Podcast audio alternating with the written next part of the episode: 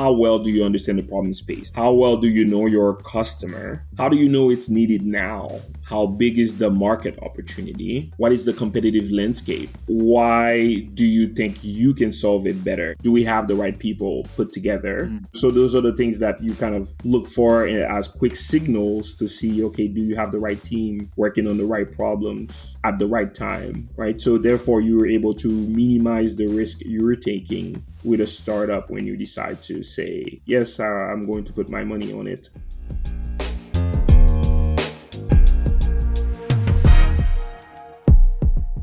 This is an episode with a great friend of mine, Greg Coquillo. Greg is an experienced product manager in the AI space, but also an investor in the AI startup world. So you can see this episode as your go to for learning about the startup world and also the investment world. Greg offers amazing insights on where he invests in companies or not, and what he looks for for a company. We also discuss the pitfalls and the market signals to look for. Greg is also super active on LinkedIn, where he has built a great following in the AI space of nearly 200,000 people. If you enjoyed this episode, please consider leaving a like and a five star review wherever you are listening. I hope you enjoy it. Well, hey guys, uh, thanks, Louis, for uh, having me to your podcast. I know we've been talking about that for a long time, and now I'm here, and I appreciate your patience in getting me into your awesome uh, platform. I'm Greg Coquillo. I uh, work for one of the things out there, and I am passionate about technology. My background is in industrial engineering, and I have been tinkering with data for quite a bit. So, in industrial engineering settings, you can think about things such as statistical process controls and other supply chain management, forecasting, etc. Those are the things that you're probably familiar with if you're in the data space. Back then, we didn't call these forecasting models machine learning, etc. But that's really what we're doing.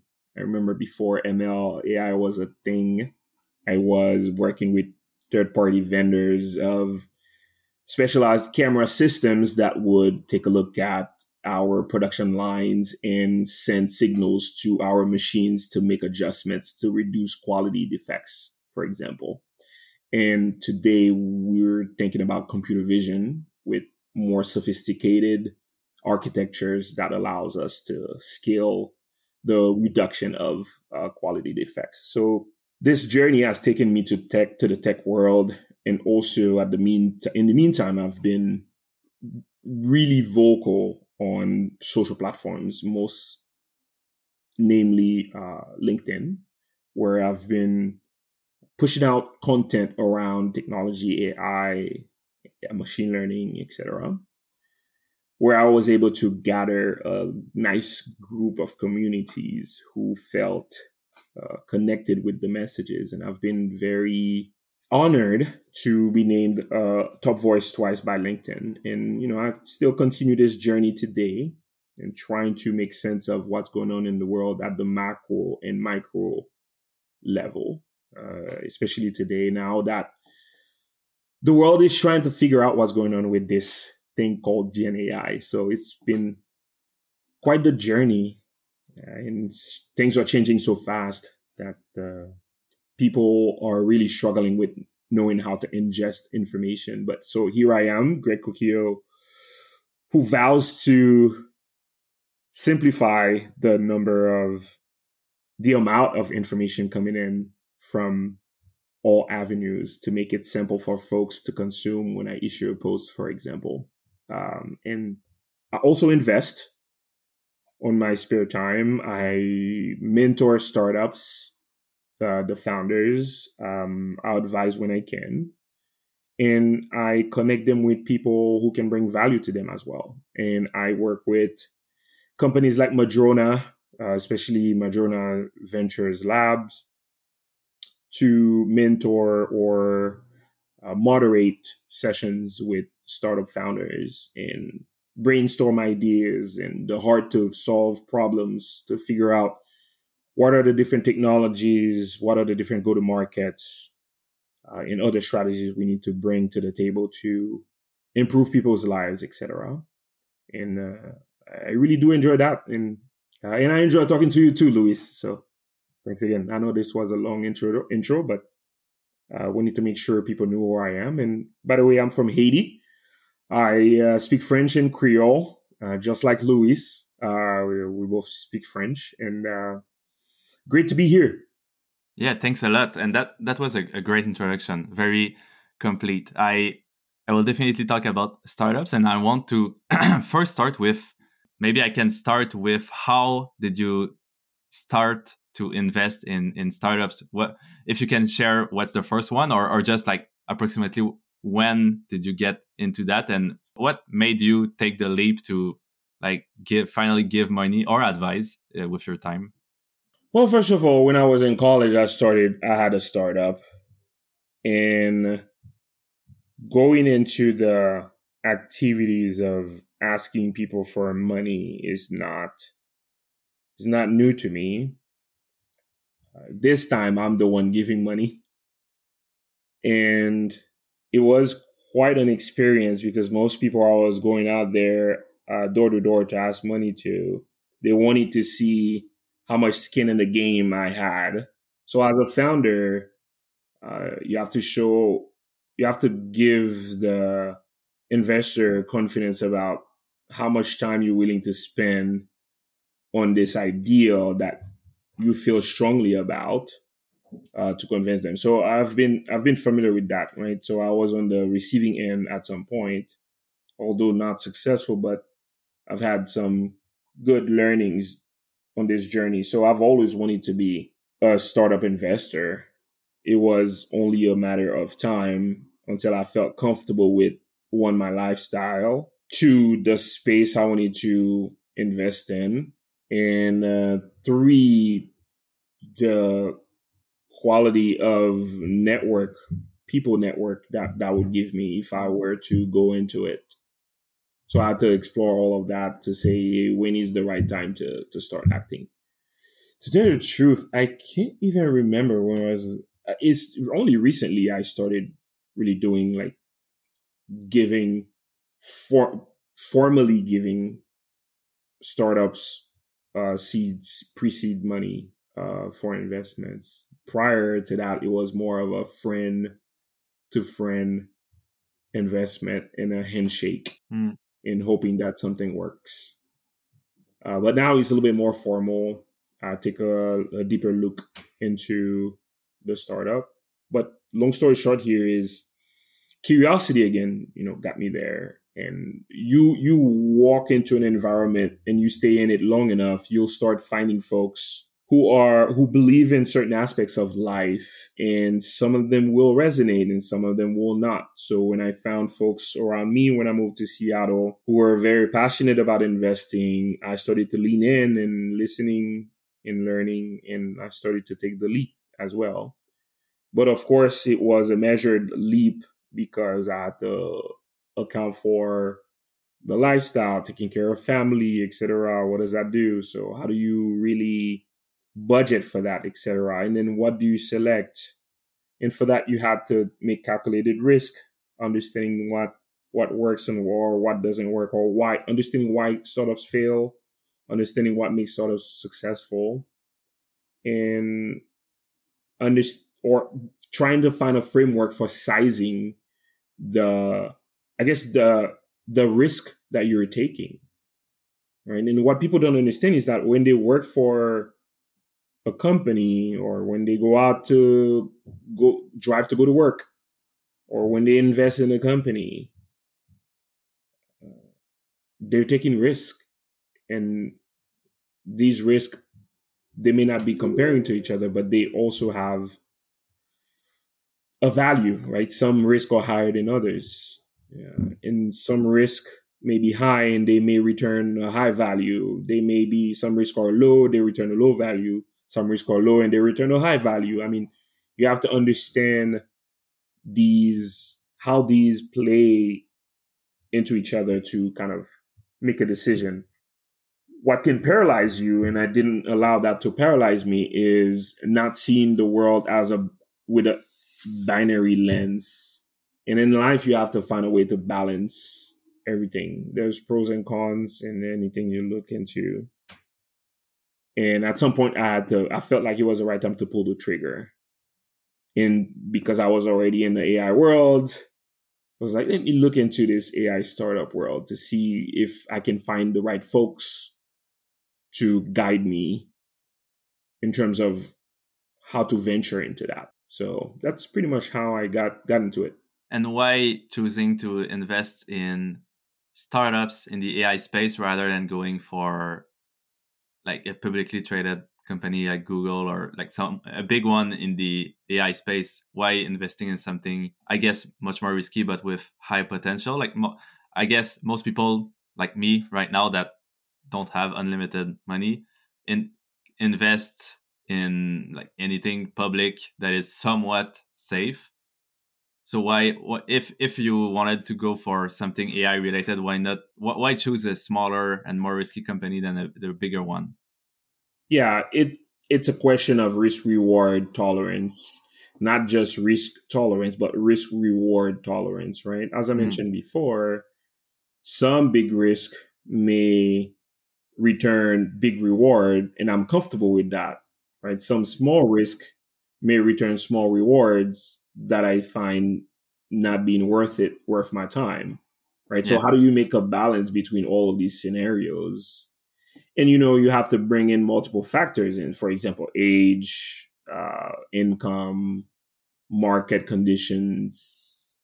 You know, there are so many things that you have to put in place. So it's never a one size fits all. It's really about who you are, what you believe in, what's your current condition, what's your current lifestyle, what are you willing to sacrifice?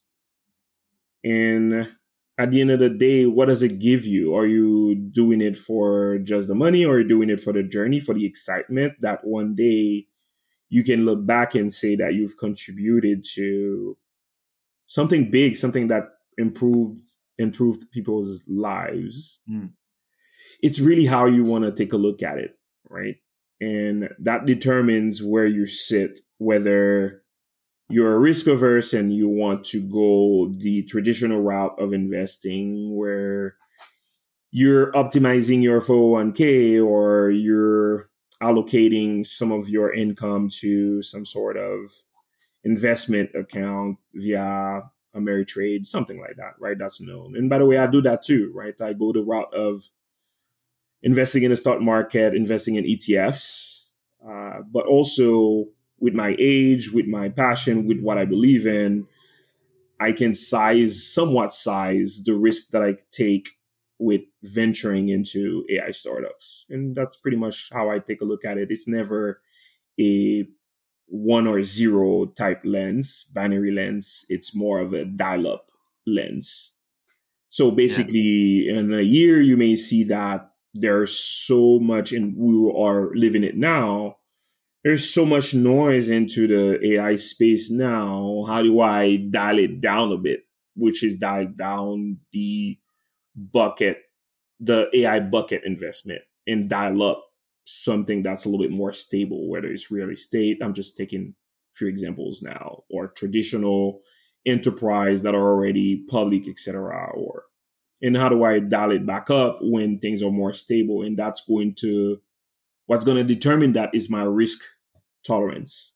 Another thing, I guess that affects you is that you you have an entrepreneurial mind. Like you you don't only invest your money, as we discussed before this podcast. You also advise or like mentor you invest your your time in the companies that you you want to partner with to collaborate with so that's also something to consider. For for some people like me right now uh, time is extremely precious and I, I, I try to build things so I, I, don't have like much time and that's why I, I invest mostly in ETFs right now just because I, I don't want to to manage more things than what I currently um I'm doing. Since you you invest both your money your time so like it's it's a lot of investment. Like if you if you go with a company or not how do you size the, the risk you you will be taking with them or do you have any like list that you're going through or like a framework just, kind of thing yeah framework or just like you do you more feel just the person the entrepreneur the team or do you have a framework how how does it work for you yeah by the way, it's really difficult to size the risk. You really never know. I mean, especially the anecdotes that are plaguing startups today. I mean, you hear about horror stories of how startup fail. And you know 90% of them fail. Like when you hear stories like that when then you say well how do i know that i'm looking at a 90% startup or a 10% startup? Right? The 10% startup is kind of like the the ones that are more viable for success. And i say viable and i choose that word very carefully because still inside the 10% they may be succeeding today and then five years later who knows they go down right so so the way i look at it is one understanding some of the reasons why startups fail. Right. I was reading the, an article the other day from CB Insights and I saw, oh, wow, this is pretty cut and dry. Some of the five reasons that I can remember thinking about this now. One is running out of money. Two, they may be pushed out by a competitor. Three, it could be that what they're creating the market doesn't really want it now. There's another one, the business model may not be a great fit. And then there's another one that I can remember too is pricing. There may be a flaw in the pricing model that they select. And there there are more in that article. I just don't remember what they are.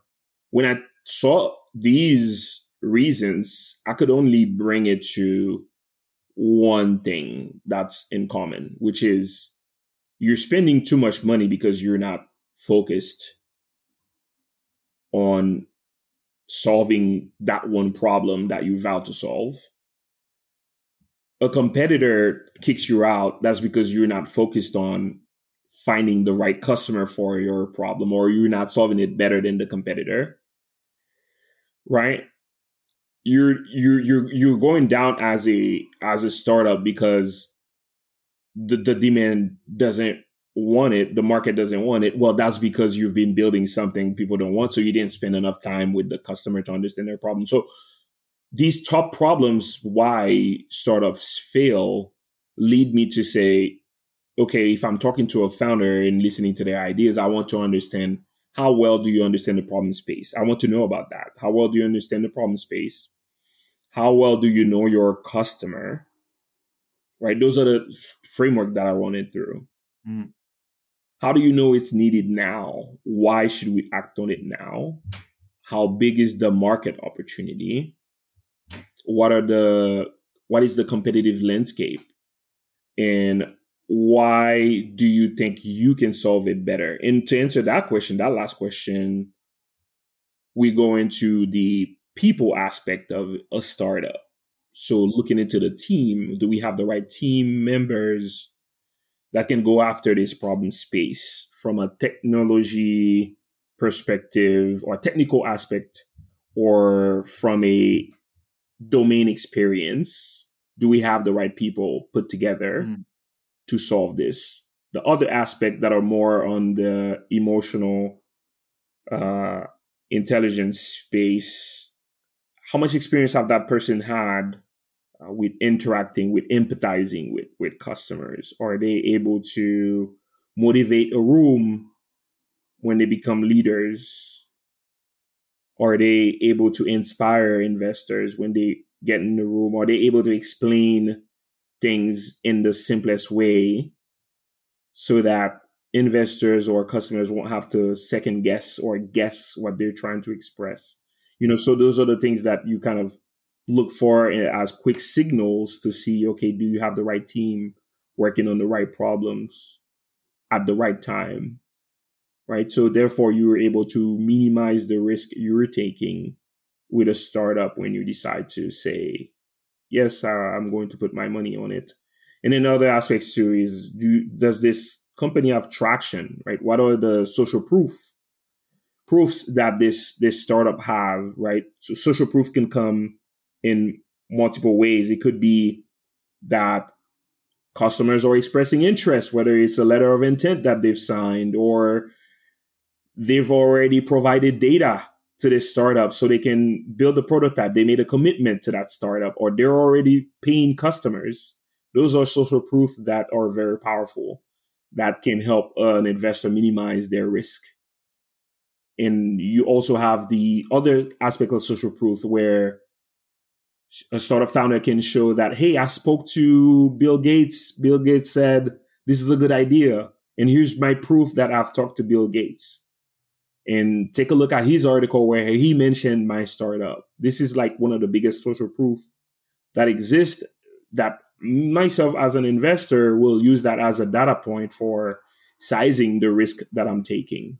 So just to say there's no really one size fit all in terms of a framework to size up a risk and determine go versus no go in investing into a startup. But you do it enough, you start to tailor multiple frameworks based on the space you're trying to evolve in, right? I may have a different framework for a startup that's in healthcare versus a startup that's evolving in a less rigorous industry like healthcare, like something like, I don't know, gaming, for example, right? Where data privacy in healthcare is a little bit more rigorous versus data privacy in gaming, right? I'm just taking an example, right? So my framework has to work and evolve with that versus a framework for investing in real estate. I have to pull another one. I can't just use one framework for every single situation or use case. So again, life is not binary. We should see it more as a dialed, dialed up experience, dialed up, dialed down experience.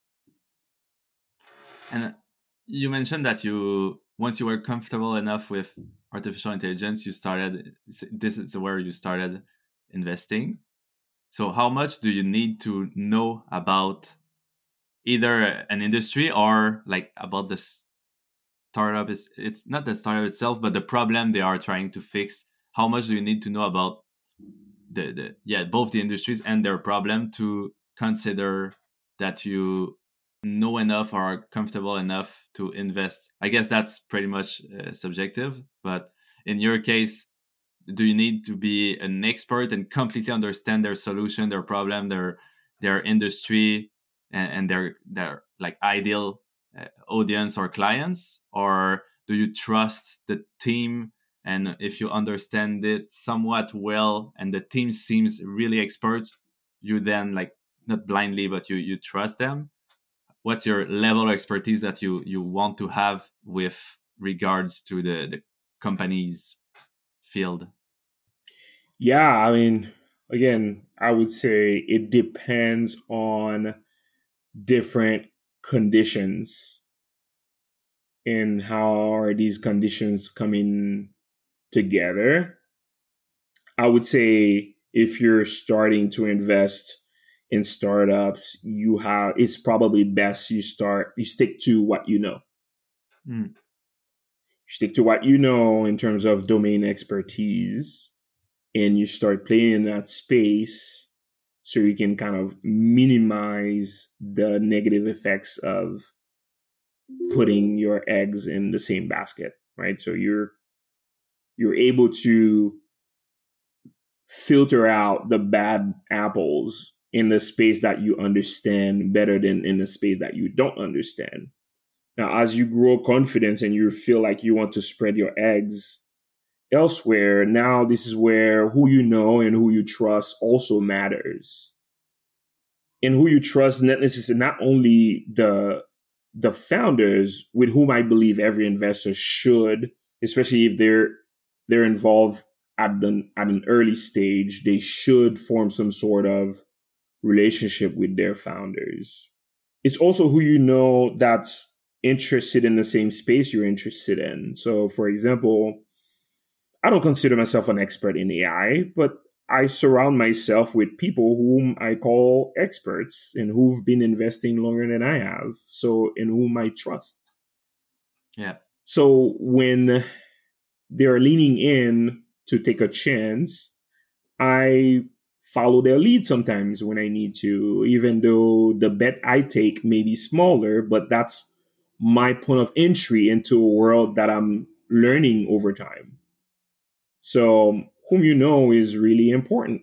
and then another thing too is with regards to the conditions, market conditions, for example, am I in a situation where the market conditions allows me to liberate some dry powder, which is a term that, you know, investors say about how much money you have available, how much cash you have available to allocate to investing. We've seen the past two years a lot of companies or a lot of investors ran out of dry powder to to allocate. A lot of their money were allocated to illiquid assets, so they couldn't liberate, you know, cash to invest when the market was favorable, right? So if an opportunity comes to me today, although I'm not a fully an expert into it, but I found that my friends and my colleagues, my mentors are all vested into this. I could be unlucky that I don't have enough cash to invest into it, right? But if I'm lucky, yeah, I'll lean in a little bit more and take a a little bit of risk to see what happens, right? And over time, I'll get more confident because I also have to do my homework. I can't just sign a check and not invest my time into it. And one of the vows that I make is one of the commitments that I make is that if I'm putting some money out for a startup, I have to continuously learn about the industry, learn about the space, problem space they're evolving in. Uh, from time to time, have touch points with these founders to understand how things are going and be become someone of value to them as well, right? Knowing that they are a limited team, they may not have 360 degree view of how things are going, but when I have information that may be useful to them, I I have a trigger for surfacing these things to them. So creating value for them too. And that helps me grow. That helps me grow my confidence. For next time, I can lean a little bit less onto what other people know. I can lean more onto what I know mm. to make potentially bigger bets if the opportunity shows up. Right. So hopefully that answers your your question. Yeah. I I just want to go back on on something you mentioned uh, a bit earlier, but there are of course multiple factors that you consider, such as the, the founding team, the problem, and the timing. And so I wonder, what's your opinion on like pivoting and changing problems or wait well changing solutions but even changing problems? And more specifically have you ever trusted a, a, team or a, an entrepreneur enough to invest in their idea even if it changes or evolves? Like have you ever trusted someone enough that you wanted to invest in this person whatever he builds? Yeah there's a fine balance between really believing in an idea and not letting go versus knowing when to let go versus knowing when to pivot when all the market signals come at you. That's why, you know, it's always good to maintain a relationship with the founder because as a partner, as a friend or a partner, you want to be able to size up, you know, the level of commitment, which will change over time, right? What I mean by the commitment changes over time from a founder is it's good to have a founder that's receptive to feedback, right? Feedback from the market, feedback from customers. Companies like Slack exist today because they were able to pivot from an initial idea that lending them into a space that's much more successful right? If they didn't let go of the initial idea, you wouldn't be hearing about Slack today, right? That's an yeah. example. But at the same time, you know, it doesn't really minimize the founder who has strong conviction about an idea. That's rather commendable. However, as an investor, as a friend, as a mentor, as a partner, it's the challenge is the challenge is how do I help this founder realize that maybe the time is not now for this idea. Mm. Here's another perspective that you should consider to stay afloat until the right time. And then you can act on your vision. Right? So if initially I really believed in an idea and I realized the market conditions have changed and my partner, the co-founder needs to evolve with that, I will try my best to kind of like convince here, here's a better strategy so we can stay afloat during this period. And by the way, this period may be two to three years or four years. Here's how you stay afloat while you fine tune this big vision. And here's how we will kind of deploy that mission, that vision that you've had from 10 years ago. Mm. Right. So when there's a will, there's a way, right? And the will has to start with oh, the will to be receptive to to that market feedback because the market will talk to you. The market will let you know that they're ready to to use your product to solve their problems. They'll tell you when to be ready. And if you if you're one who's not willing to listen, while it might be a great idea, it may not necessarily a great idea for now. Mm, and right. that could put you underwater. And then next thing you know, 10 years later, somebody else who came back to your original idea at the right time is more successful. And unfortunately, you know, some people take it very hard. Um, yeah. And you mentioned market signals to like letting you know to pivot or not. Do, could you share a bit more about like what are those signals that that one should be looking for if they they should be pivoting or keep pushing in their current idea? Yeah, so market signals to me, and uh, and just to say, you know, startups have different phases that they go through, and the typical one is what we call prototyping, then product market fit, then growth mode, then protector mode. I'm just naming them in a way that I can explain. So proto- prototyping is more of a you're building a proof of concept, you're building this demo that you want to show your initial customers. Then you move to product market fit where you have a well defined list of customers that really see value in the product that you build. That without this product, uh, a good amount of their operations will cease to exist or will be significantly impacted. And to me, that's product market fit, where you're starting to find this kind of like inertia to kind of kickstart, you know, the engine of that startup, right? Where you're cementing your way into this market space, right?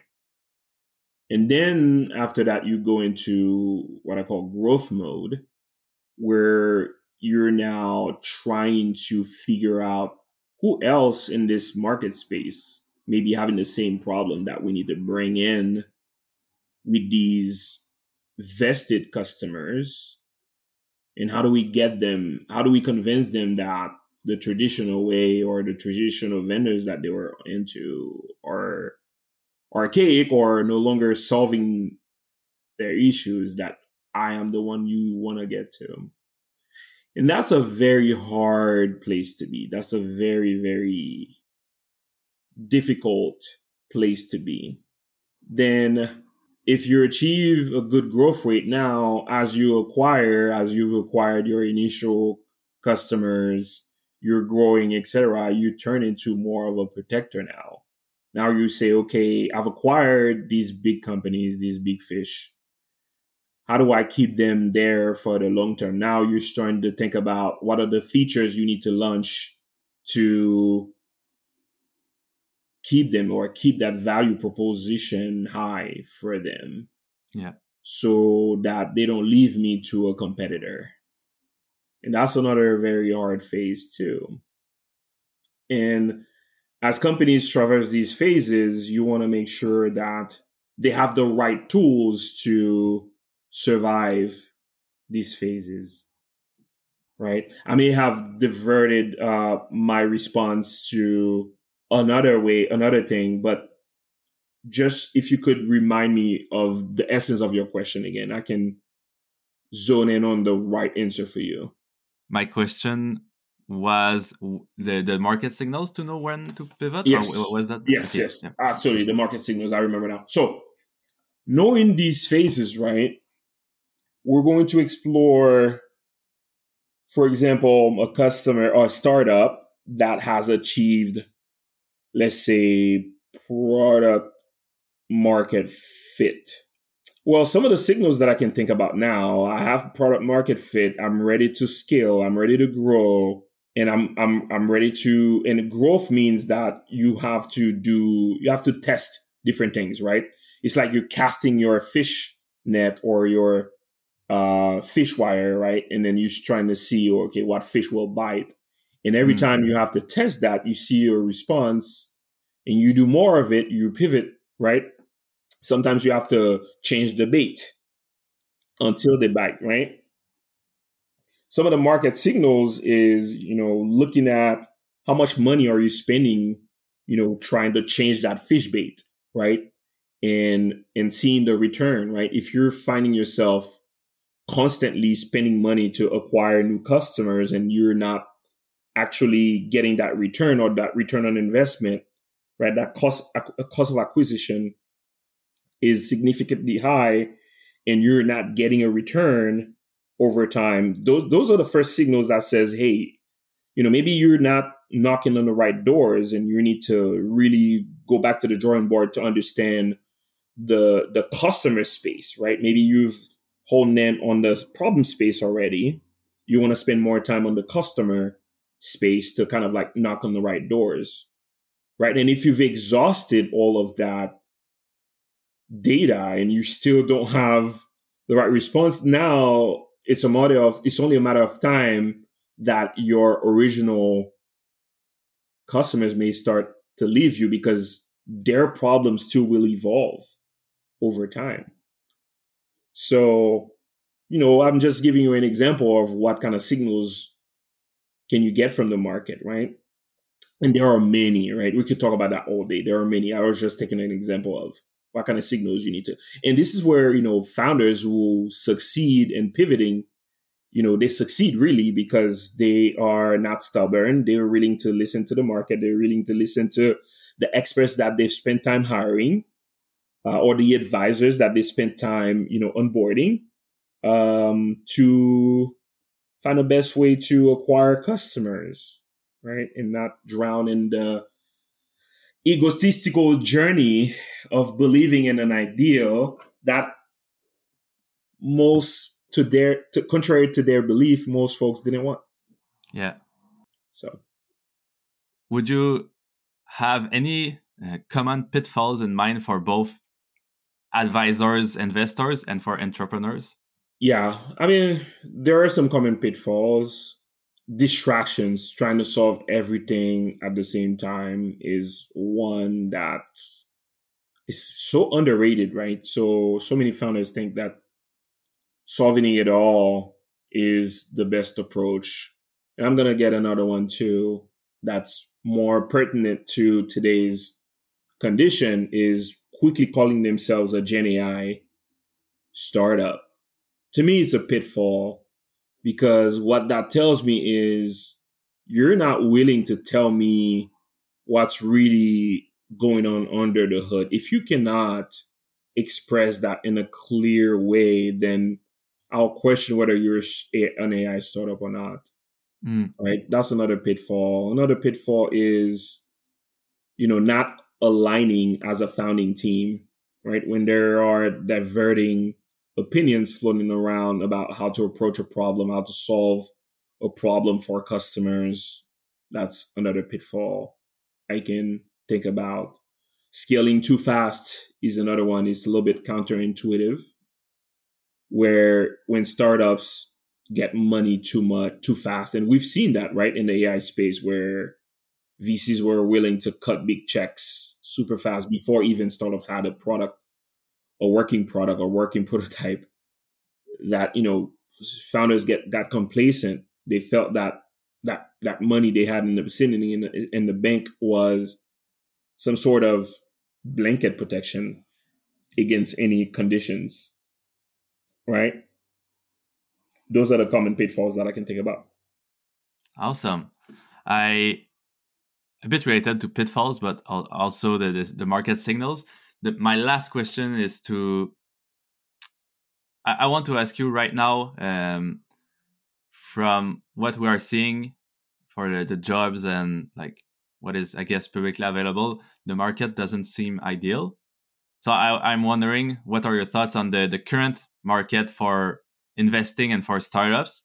And also where is the potential or where do you think it will be like soon? Is there any industry that is booming or where's the potential in both startups or investments? And is what are the market conditions right now in the, the startup world? A quick response to that is nobody knows. I don't know.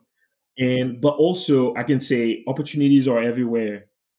Um, the startups that I'm involved in right now that fascinate me are the ones that are able to explain what happens if they remove the AI aspect of things. How yeah. will they solve a problem? If they can tell me how they will solve a problem without AI, then I can get very excited about that. That's a good interview question.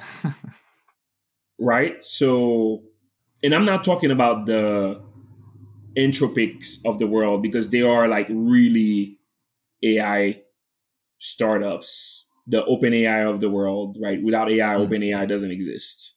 Yeah.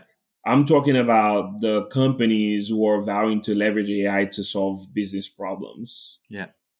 Right. I'm talking about the AI applications or AI enabled applications. If I remove that aspect, how are you solving that problem? And oftentimes you will see that it may become an engineering problem or architecture problem. And then the AI is an added tool that gives you some sort of competitive advantage. But overall, if you're able to express that end to end user experience to me in a way that convinces me that competitors cannot copy it, then it's more of a compelling story that convinces me that this is something that's interesting for me to invest in. Right. I don't know if I'm answering that question, but you know, it's that's the way I can see it. Now, if you if you think about another company, let's say somebody comes to me and say, "Hey, I'm building a competitor to Anthropic," then you know it's a different framework that I would use for that. Right. First of all, how much money do you have? Because these guys were ingested with hundreds of millions of dollars to mm. be where they are. How do you tackle bigger aspects of things? Right now, you're dealing with a foundational model that needs vast amount of data. So how do you tackle the big issues of today? Data privacy, data security and everything like that, bias, etc. How do you tackle those hard to solve problems? How will you solve it better than the existing competitors today? The open yeah. AIs, the clouds, the, the, the etc. Stability AIs of the world, right? So it's a it's a different framework to apply mm. there. And believe it or not, there are there will be more foundational models that will come to life. And one thing that I think will happen is over time, these foundational models will get cheaper to build because we'll achieve some training optimization and even inference optimization. So uh, it's an interesting space. So I'm excited. This is a quick interruption to remind you to leave a like and a 5 star review if you are enjoying this episode. It helps a lot both to let me know that the episode was good, but also to make other people discover it. Thank you for listening, and I hope you enjoy the rest of this episode. You like to digest what's going on in the AI space, but why did you start doing that? First, when did you start doing that on, on LinkedIn? And why LinkedIn and what were you doing? Like your first few posts, what were they about and, and why? Yeah. I mean, at first, LinkedIn, I saw it as an avenue for marketing yourself to find a job. Yeah. It did have this social aspect to it where at first you only connected with folks who worked at the same place as you. And then later on, I guess it's to resume for you, I can say something like curiosity is what got me there. Curious about new ways of solving problems. So back in 2019, for example, I started, you know, becoming very curious about how to code in Python, for example. And I started sharing my journey on LinkedIn. And this was about the same time where know, building machine learning experiences were coming up about, right? So yeah. I was learning how to build the simplest experiences in Python, sharing my my my journey, and at the same time, AI is coming up. So I started reading about it. I started to learn, you know, how Python fits the profile as the go-to uh, language for, you know, coding machine learning experiences and you know talking about them talking about the subject from time to time and gaining traction in terms of folks who were probably on the same journey as I was. What really helped me is being able to be being vulnerable, being able to share an opinion and not stick to it necessarily. Because yeah. opinions can change. Opinion, opinions should be able to change based on a better perspective that you may receive from someone else. So I didn't take anybody who contradicted what I said personally. I actually saw it as an opportunity for me to learn even more. And over time, I got more confident about what I was sharing. So just to resume for you, curiosity got me there. And an alignment with what I've been doing as well in the past, which is manipulating data to generate business value and AI is doing just that, and uh, really building some sort of discipline around posting on a regular basis. So now you create a habit of folks waiting for you to share your opinion on something and also feeling making people feel welcome. So when I post, somebody puts a comment in, I would reply back, etc. And over time, I was favorable. I mean, the LinkedIn algorithm favored my my post, and more more and more people starting to see it until I got the recognition. And the other thing that happened in the mean in in the meantime, in parallel, that I can't deny is that me joining a, a FANG company also helped, or shall we call them Meng now, also helped because I had the opportunity to raise my voice and say, hey, I would like to play here and I was grateful enough to have leaders that agreed that this was a good space for me to evolve in. And I was lucky enough to be able to tinker in that space. And that also helped me gain confidence. And that also helped me with, you know, not getting approval, but at least getting the attention of the community. And when you reach these kind of position when you reach like a company that has high visibility when that you start working for you have to be conscious of what you say you have to it's a responsibility to not mislead people so yeah. when before i put a post out although i know it may not be 100% correct and i'm open to feedback i also have to make sure i do my due diligence so that i don't share things that may be damaging or or else right Mm. So, are you still posting every day? I try to. Uh, at least I try to do five days a week. These days, it's been a really challenge for me to manage my calendar. Um, I I found myself needing and wanting to spend more time with family, and that really is what's important to me um, even though it doesn't take me much effort to post anyways on LinkedIn, the reason is I spend a good bit amount of time curating, not curating, but setting up the information pipeline that comes to me. So basically identifying good article sources and other avenues that brings me information that I can then digest and explain in a more digestible way to my followers. And because I have these avenues or these articles, these quality pipeline of information, it takes me a couple minutes to just share an opinion on what I've read and post.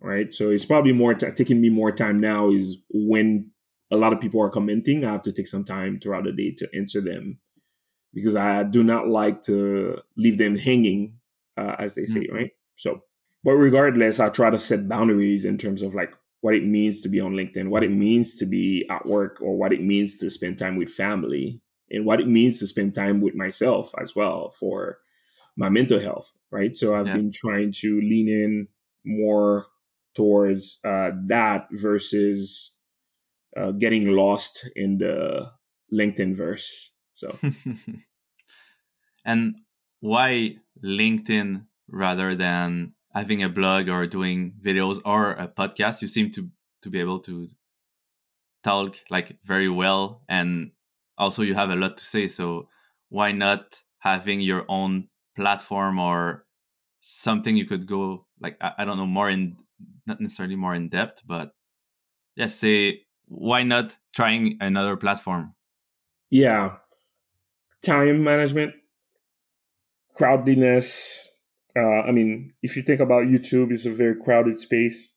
Mm. Twitter as well. I guess it's just luck. There's a luck factor there too. And then also from a time management perspective, earlier on when I was starting to post creating videos takes so much energy for some reason. Yeah. I have to take and retake, take and retake. So I started tinkering with that. And I wasn't even doing like five minutes videos. I'm talking about the 30 second videos that was super high energy for me. And I was like, okay, knowing this, I definitely do not want to have a YouTube channel, knowing that I'm I'm working full time, I have a family, etc. And that was an easy decision for me, right? it's so TLDR here is time management, right? And available time for you to to to do those. Like I'm not ruling out ever creating a podcast or having a YouTube channel. It's just that cold start that I'm kind of stuck with right mm. now, where it will feel for a long time uh, lonely in these spaces. And I felt that on LinkedIn, but I didn't really care for it because I was so passionate about the subject that I felt like some folks eventually will start listening, and they did. Where when I look at the value to effort ratio of doing the same on YouTube or Twitter or TikTok is not there for me. It, it it seems like reaching critical mass will take way too long because of so much noise already happening in these platforms. Yeah, I think uh, I completely understand. That's also how I feel. Just for like I've I've started on YouTube, and uh, I guess I, I also got lucky after after months and years of, of weekly posts. But I I got lucky that it it it worked somewhat well. And it's true that, for example, I've I've tried going on Twitter, and it's I don't know. It's I don't. Well, first, I, I'm I'm extremely bad with social media. Like I don't understand how how to waste time on there, and I, I just can't have Twitter open. I, I don't know what to do. I don't. I just don't like that, and and so it's extremely hard to try to post like on on Twitter. You you if you want to grow, you need to post multiple times a day. I think like you need to be very active and basically part of a of the Twitter community, and that's something yeah incredibly demanding and hard and it's extremely saturated as well i don't mm-hmm. know if like what elon musk is doing is helping or not but it's it seems quite impossible to to start not, not impossible but yeah extremely complicated to start and grow on such a platform so i definitely makes sense to yeah i guess just like leverage what you currently have and what you built which also took a lot of efforts and uh, and luck. Correct. And correct. I I just wonder, um, was it your idea from start on LinkedIn to build some kind of personal brand, or it was more to share, um, like to explain things? Like what what was your your ultimate goal? Is it to build like the Greg branding and and try to to yeah build your personal branding to so, so that it has reward rewards or something attached to it or was it more for other reasons no to answer shortly uh it was more about wanting to share things that are excited and learn in return learn more in return when people interacted with yeah with my sharings. So LinkedIn felt more of a natural space for me to start expressing those things and with a mixture of discipline and luck it it it kind of worked out. In terms of reward i can say yes because of the community you kind of build this brand. But really the real reward is having a community that helps you learn from different perspectives.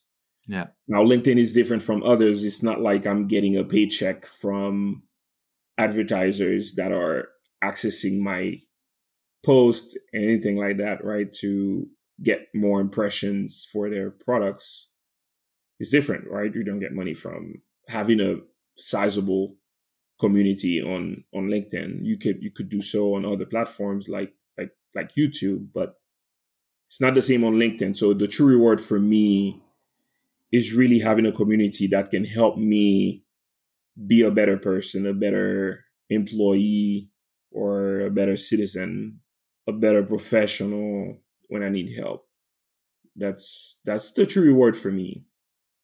I can lean in, lean on on, my community to find, for example, a sales expert that I can connect to a startup founder who's my friend, right? And therefore, I create value for for both people, right? and and to me this is super super rewarding when i'm able to connect the dots or make an intro or solve a problem myself or right when someone comes to me and say hey i need help and i'm able to spend time and help that person that that, that really feels good. And everything else works out right like or fits in right? Anything whatever is going to work out is going to work out. But it was never about making a conscious decision to improve or create Greg's brand. I, I that was the last thing in my mind. And it's still the last thing in my mind. Like, what does that mean anyway?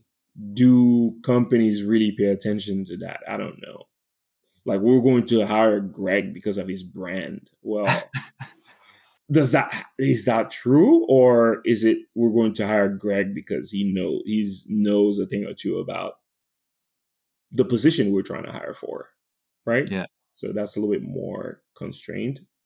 And at the end of the day, that's probably the nature of most social media platforms that reward you with a community when you are among the folks uh, sharing information that most people care about. So if you look at Facebook, Twitter, YouTube, you'll see the same kind of pattern with folks who are sharing this uh, the same around a, a subject, uh, and then now you become the person people look out for to ingest information, right? So yeah, yeah. Now in in artificial intelligence mainly, there's a whole new field of like curators that didn't exist before. It was just like we, we followed the news and that's that's pretty much it. But now it's it's kind of a, a full-time job to figure out what's important or not from like everything that is re- released every day or every hour. It's just it's just crazy. Even on linkedin there are like multiple people that i follow to to see the new research and the new cool things it, it's just yeah it's, it's just very uh, it, it, transformed a lot since since when i started. And i didn't even started long ago. It was like in just like you in 2019 yeah it's really crazy how how much it changed in four four or five years. Lots of lots of noise. And the funny thing is i don't know how much effort people are making to ensure that they are ingesting the right thing. And that's a personal effort you have to make mm. is to build that quality pipeline of information.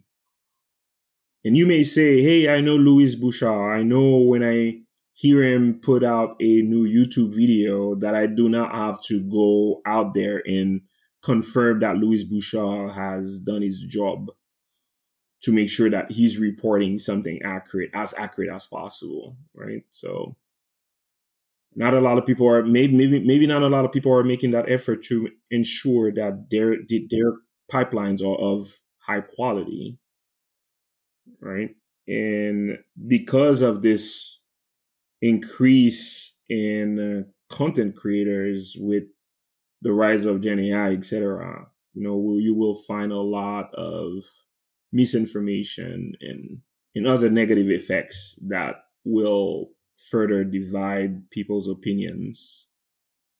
And hopefully, there are also forces at play that are vowing to reduce that those negative effects.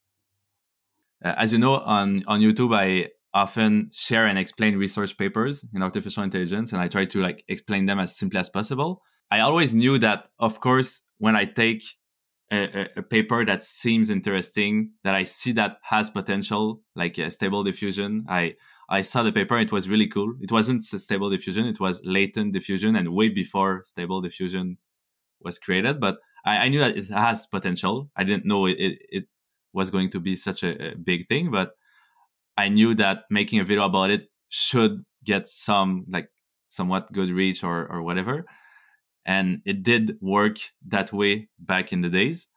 But now for example i recently did a video about a paper that was just released like uh, on the same day that uh, basically um, the DALL-E 3 DALL-E 3 paper was released like monday morning.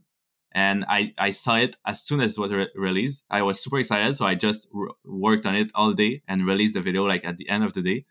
And I was the first one about the first content uh, explaining the research papers of DALL-E 3. Like, pretty sure it's it, has been th- that way for DALL-E 2 and for other papers that I've seen like first. And the videos always performed well and like it's obvious just because it's a, a, new thing that is really cool and I explain how it works and it, it's nice to me. But for for this time, I I published it and it made like almost no no views and then I looked on YouTube and I saw like that there were at least exactly. hundreds of, of videos that said like DALL-E 3 explained or how does DALL-E 3 work. But they were all like a month old or like one or two weeks old where there was no information on how it worked, but people explained like how it works on ChatGPT, like how to use it and things like mm-hmm. that. But it was not at all about like what's DALL-E 3 like how is it trained and what's the architecture or like what is it?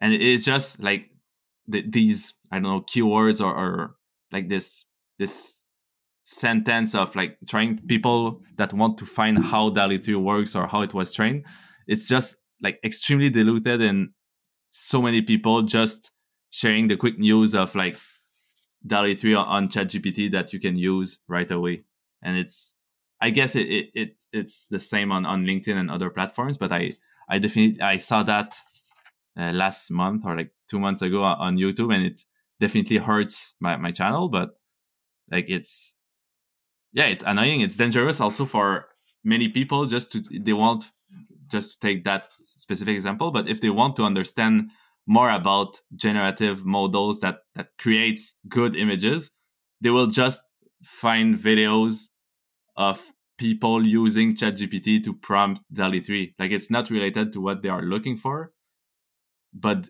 it's like they are saturating the, the, keywords and all the thumbnails and all the things that make it seems like that they will explain you how it works, but it's it's not at all this. Yeah, and that that's what makes it difficult, right? How does the algorithm know that Louis's video is what actually goes under the hood to explain how DALL-E 3 works mm. versus more of a shallow one, although the keywords are perfect for that video to get traction, to get eyeballs. But when you actually watch the video, it's really not what it seems. It doesn't really go under the hood. It just tells you here, here's how you use it. Yeah. With ChatGPT, etc. But it doesn't really explain, oh yeah, here's how it's working, here's why in a very layman term, like as you usually do with your videos, right? So now, how do we ensure on YouTube that the algorithm will exactly know who the user is, what the query is from the user, saying, "Hey, I want to understand DALL-E," and understand that Louis's video is the best fit for that Mm. for that query, and really minimize the result of those who don't really who don't actually go deep into the details, right? Versus what you typically do. And it's a difficult thing, right? Because so many choices now Yeah. that folks don't know what to pick. And overall, you have so many content creators that the number of viewership that you have goes down. And I've seen the same thing on LinkedIn too, where only a few were bold enough to talk about AI and they got the viewership, which went down significantly this year. Yeah. because now so many more people felt comfortable talking. And uh, some information may or may not be accurate or solving a, a user problem. And by user problem i define that as a user who wants to have access to validated information.